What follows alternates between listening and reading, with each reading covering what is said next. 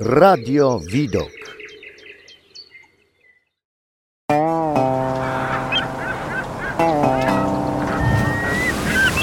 W stronę Słońca.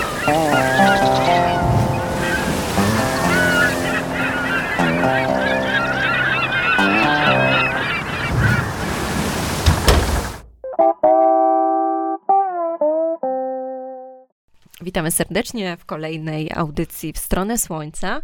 Moim gościem jest Tomek Hamdas, którego zapewne pamiętacie z wyprawy Kilimandżaro. Tomku, to co śledziłam w mediach społecznościowych, to było przejście Głównego Szlaku Beskidzkiego. Powiedz nam, skąd ten pomysł na przejście tego szlaku i jak wspominasz tę wyprawę?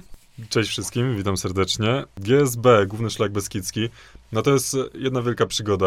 Ja zacznę od końca, podsumowałem moje przejście GSB od hasła, że to było 20 dni beskidzkiego szczęścia. I tak faktycznie wspominam chyba ten Główny Szlak Beskidzki. Skąd taki pomysł? Nie wiem, pamiętam, że jak już miałem chyba 20 parę lat, to chciałem zrobić GSB, natomiast wtedy byłem na etapie takim, że nie chodziłem sam po górach i próbowałem namówić na to mojego przyjaciela, z którym dosyć sporo w góry jeździłem, natomiast on uznał, że jemu jest szkoda tracić 20 dni na Beskidy, więc finalnie skończyło się na tym, że ja opuściłem ten pomysł. Później się skończyły studia, zacząłem pracę w korporacji, były zawsze jakieś inne obowiązki. No i w końcu znalazłem moment w moim życiu, kiedy nauczyłem się już chodzić sam po górach i kiedy mogłem sobie też pozwolić na to, żeby po prostu na 20 dni zniknąć w Beskidach.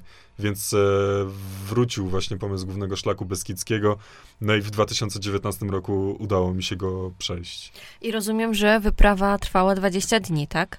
Tak, samo przejście GSB trwało 20 dni, z czego jeden z tych dni spędziłem, to już było dokładnie w Bieszczadach, w miejscowości Smerek. Była tak fatalna pogoda, że po prostu postanowiłem przeczekać, więc powiedzmy, że 19 dni było na szlaku, plus ten jeden dzień, kiedy odpoczywałem. Jak wyglądały twoje przygotowania?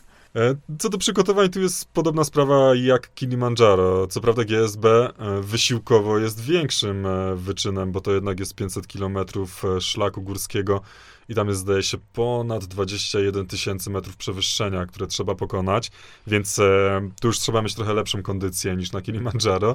Natomiast no ja jestem często w górach, więc chcąc, nie chcąc, te moje nogi na szczęście są przygotowane do tego typu wysiłku, czyli do zdobywania metrów i przewyższenia, plus oczywiście też przygotowania w mieście na siłowni, czy też w trakcie biegania.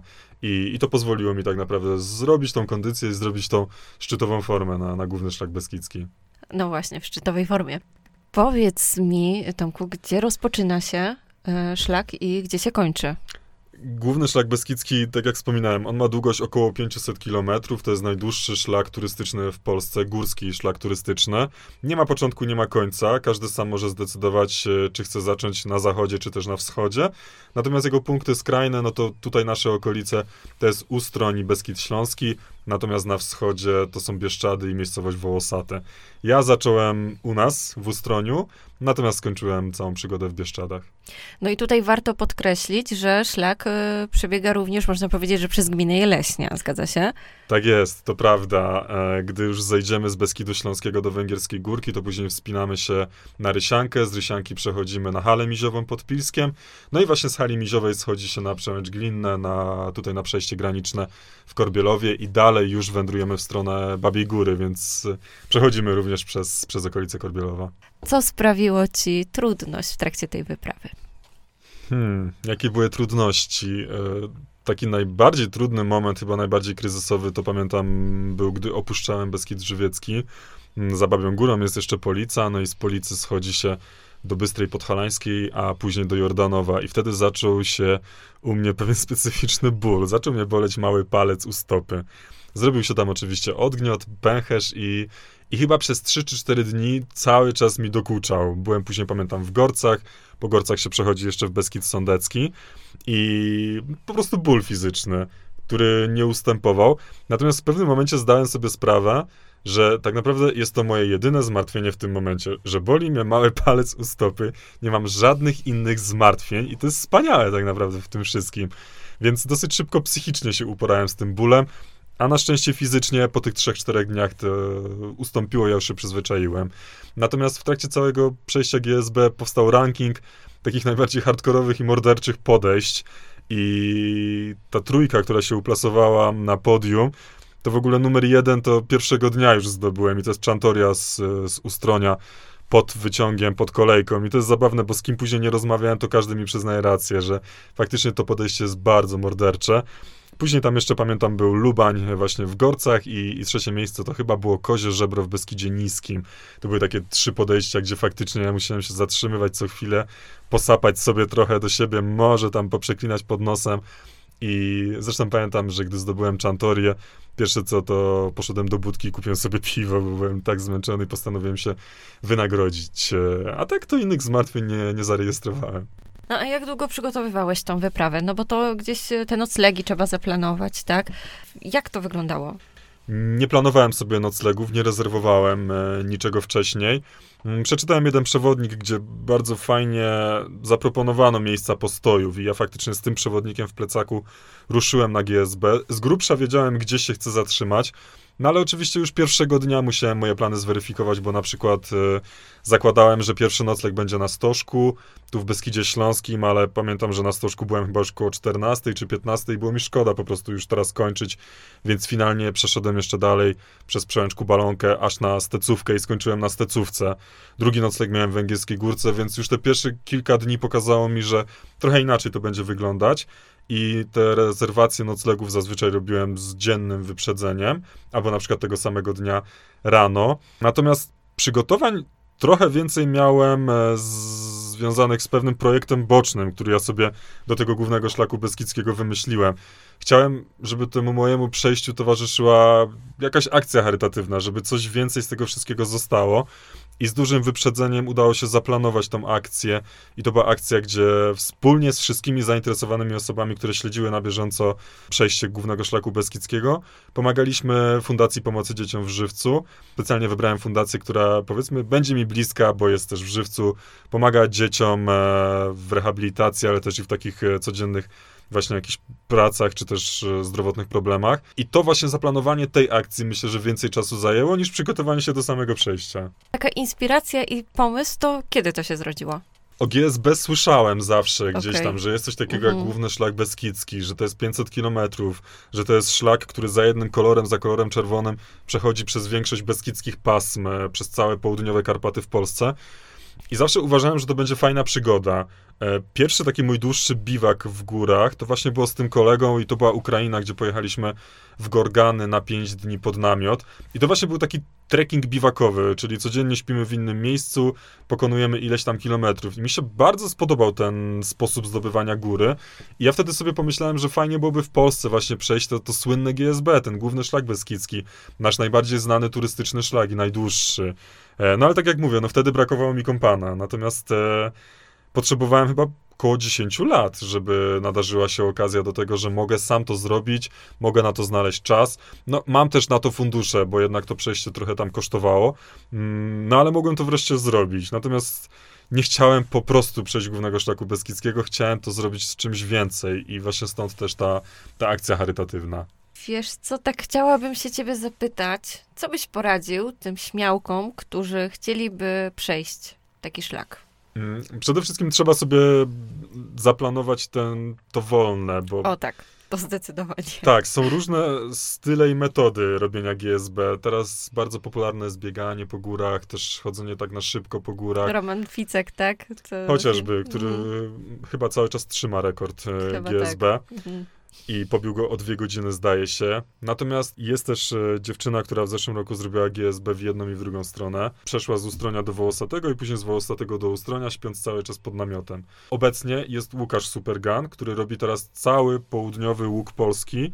Zaczął w Sudetach, przechodzi Główny Szlak Sudecki, dalej przechodzi w Karpaty i będzie robił GSB. I śpi pod namiotem. Więc naprawdę jest bardzo dużo stylów robienia tego GSB. I trzeba sobie na samym początku powiedzieć, jak ja chcę go przejść, czy na spokojnie, czy może jednak szybko, bo pozwala mi na to kondycja, albo mam mało czasu, bo mój kolega na przykład zrobił w 10 dni. Ja sobie dałem na to, szczerze mówiąc, ponad 3 tygodnie. Ja zakładałem, że nawet i 4 tygodnie mogę na to poświęcić. Okazało się, że 20 dni, 19-20 dni to jest wystarczająca ilość, żeby zrobić to GSB. I też od samego początku nastawiałem się na to, że będę spał właśnie w schroniskach górskich, w pensjonatach, To będzie pewnie trochę droższe, ale nie będę musiał zabierać ze sobą namiotu, nie będę musiał tego dodatkowego ekwipunku dźwigać na plecach, więc trzeba sobie to wszystko dobrze zbilansować. Z jednej strony, ile ja na to czasu mogę poświęcić, ile pieniędzy mogę na to poświęcić i jak ciężki chcę mieć plecak. To są takie trzy najważniejsze rzeczy. Też pamiętam, że w trakcie mojego przejścia poznałem taką parę z Łodzi. Pozdrawiam ich serdecznie, jeżeli słuchają. Oni się spieszyli, bo oni mieli tylko 20 dni urlopu i musieli się zmieścić w tych 20 dniach. I udało im się finalnie, zrobili to w te 20 dni. Natomiast ja cieszę się, że ja miałem ten komfort psychiczny, że nie muszę się zamknąć w 20 dniach. Jeżeli będę chciał, to mogę nawet i 25 dni na to poświęcić. Jeszcze wracając do tych noclegów, no to tak się zastanawiam, czy w obecnej sytuacji, kiedy ja widzę, że są takie tłumy w górach, to jest możliwe, że dzień wcześniej rezerwuję coś i będzie wolne, bo tak się zastanawiam, czy w porze letniej to uda się zrealizować, organizując wyprawę właśnie w ten sposób. Faktycznie dużo się zmieniło tak naprawdę na przestrzeni ostatnich 2 lat. Ja robiłem GSB na przełomie sierpnia i września. To była końcówka wakacji i wtedy faktycznie ten ruch w górach był widoczny. Więc gdy nocleg wypadał mi w weekend, to robiłem rezerwację mniej więcej 2 dni wcześniej. Miałem też w plecaku awaryjnie taki bardzo lekki, cienki śpiwór, gdybym przypadkiem musiał spać na tak zwanej glebie w schronisku, czyli na ziemi. Byłem na to przygotowany, ani razu się to nie zdarzyło, a raz tylko się zdarzyło, że nie znalazłem noclegu w miejscu, w którym chciałem spać. To było po przejściu Gorców w Krościenku nad Dunajcem. W Krościenku nie znalazłem noclegów, bo akurat wypadł weekend i musiałem podjechać do pobliskiej Szczawnicy. Tam spałem, no a następnego dnia rano wróciłem sobie do Krościenka i kontynuowałem przejście. Teraz, gdy jest tak dużo ludzi i jeżeli faktycznie wybierzemy miesiące wakacyjne, lipiec, sierpień, no to te niektóre strategiczne miejsca to może faktycznie trzeba by było sobie wcześniej zarezerwować. Ale wydaje mi się, że jednak i tak baza noclegowa jest tak duża i ta oferta jest tak obszerna, że pewnie w miejscowościach nie będzie większego problemu. Na schroniska, chyba wszystkie schroniska, które są na trasie, umożliwiają spanie tak naprawdę na glebie, więc to też nie powinno być problemem. Pytałam się ciebie o te momenty trudne, ale żeby nie było tak pesymistycznie, no to chciałabym się zapytać o te momenty przyjemne, coś co wspominasz bardzo dobrze z tej wyprawy. No to jest kilka takich momentów, 3 chyba, które bym wskazał. Jeden moment pamiętam, to była chwila, kiedy dowiedziałem się, że Martyna Wojciechowska wspiera naszą akcję i dołącza tak naprawdę do akcji. Martyna przekazała książkę na licytację swoją z autografem, z podpisem. No i też wspomniała o moim przejściu w swoich social mediach, co bardzo też pomogło na zasięg i na dotarcie do nowych osób. To był jeden z takich momentów. Drugi pamiętam w Beskidzie Niskim, bo to był dosyć ciekawy moment. Ja byłem sam na GSB, sam robiłem to przejście. Oczywiście spotykałem różne osoby, czy to w schroniskach, czy na szlaku, no ale przez większość czasu wędrowałem sam, więc przez te pierwsze 10 dni można sobie przemyśleć całe swoje życie. Można naprawdę przeanalizować każdą sytuację, która gdzieś tam w głowie tkwi. Można zaśpiewać wszystkie piosenki, które się zna, ale przychodzi taki moment i on przyszedł w Beskidzie Niskim, kiedy ja totalnie nie miałem już nic, o czym mógłbym myśleć. Ja w głowie miałem pustkę. Ja w ogóle nie wiedziałem, co ja mam teraz zrobić w głowie i od razu uznałem, że to jest chyba jak medytacja, bo naprawdę byłem wyciszony w 100%. Słyszałem tylko i wyłącznie to, co z lasu gdzieś do mnie dobiegało, natomiast nie miałem ani jednej myśli w głowie. I to był niesamowity stan, naprawdę coś, do czego chciałbym wrócić i do czego ciężko jest wrócić, jak się jest gdzieś tam w dolinie ze swoimi codziennymi sprawami, ale to było bardzo przyjemne uczucie. No a trzecia sprawa to już są Bieszczady i to jest Wołosate, kiedy doszedłem do końca szlaku, do czerwonej kropki. I z jednej strony to była ogromna radość, że to już jest koniec, że przeszedłem Główny Szlak Beskidzki, a z drugiej strony to był też trochę smutek, że coś się kończy, że już teraz nie będzie tego codziennego przejścia i tej takiej fajnej, miłej rutyny, że wstaję rano, jem śniadanie, pakuję plecak, wyruszam na szlak. To był taki specyficzny moment, ale od razu oczywiście w głowie sobie zaplanowałem już kolejne rzeczy, kolejne wyjazdy. No właśnie, bo to chyba jest trochę tak uzależniające, tak sobie myślę. No i jak wyglądały te twoje pierwsze dni po wyprawie? No to był dziwny moment. Ja wróciłem do Żywca. Pamiętam jeszcze, dałem sobie jeszcze kilka dni w górach, żeby odpocząć, zanim wrócę do Wielkiego Miasta. I odpoczywałem chyba dzień i wybrałem się gdzieś w Beskid Mały na szlak, żeby trochę pochodzić, bo jednak musiałem gdzieś wrócić w te góry. To był też taki moment, że przyszła pora na podsumowania w ogóle całego przejścia, później też całej akcji charytatywnej. Pamiętam, że chyba tydzień po moim zejściu z Głównego Szlaku Beskidzkiego pojechaliśmy razem z dzieciakami z fundacji właśnie Pomocy Dzieciom w Żywcu.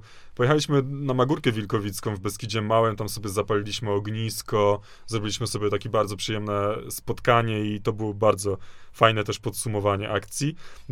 Później przyszła też pora na moje własne podsumowania, czyli spisanie kilku artykułów na stronę, na blog, podsumowanie tego wszystkiego, co tam się wydarzyło, więc tym GSB ja jeszcze trochę później żyłem.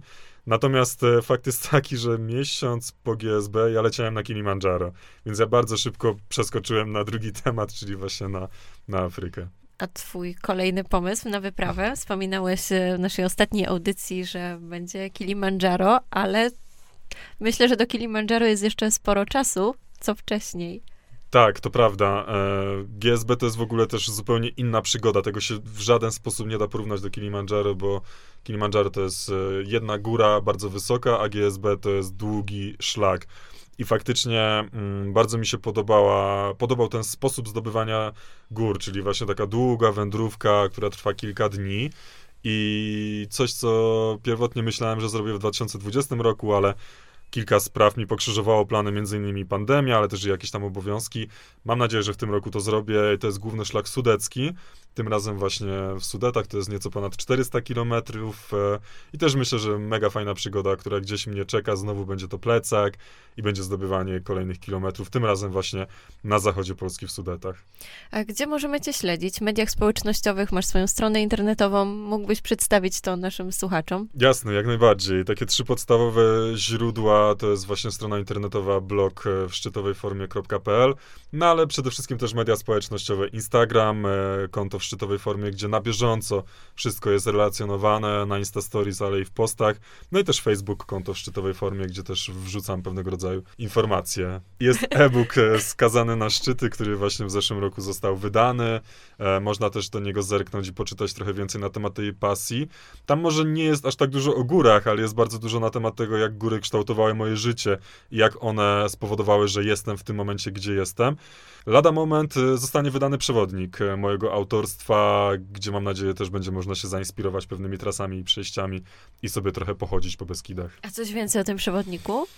Wydawca mnie zabije, ale to będzie o Bieszczadach. O Bieszczadach. Mogę zdradzić, tak. Okej. Tomku, bardzo ci dziękuję za przemiłą rozmowę. No ja również dziękuję. Do usłyszenia ponownie. Tak jest. Dzięki wielkie.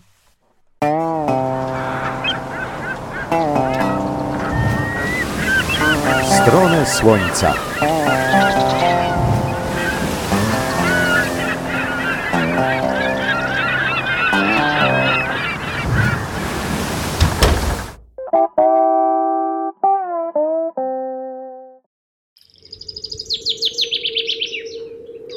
Radio Widok.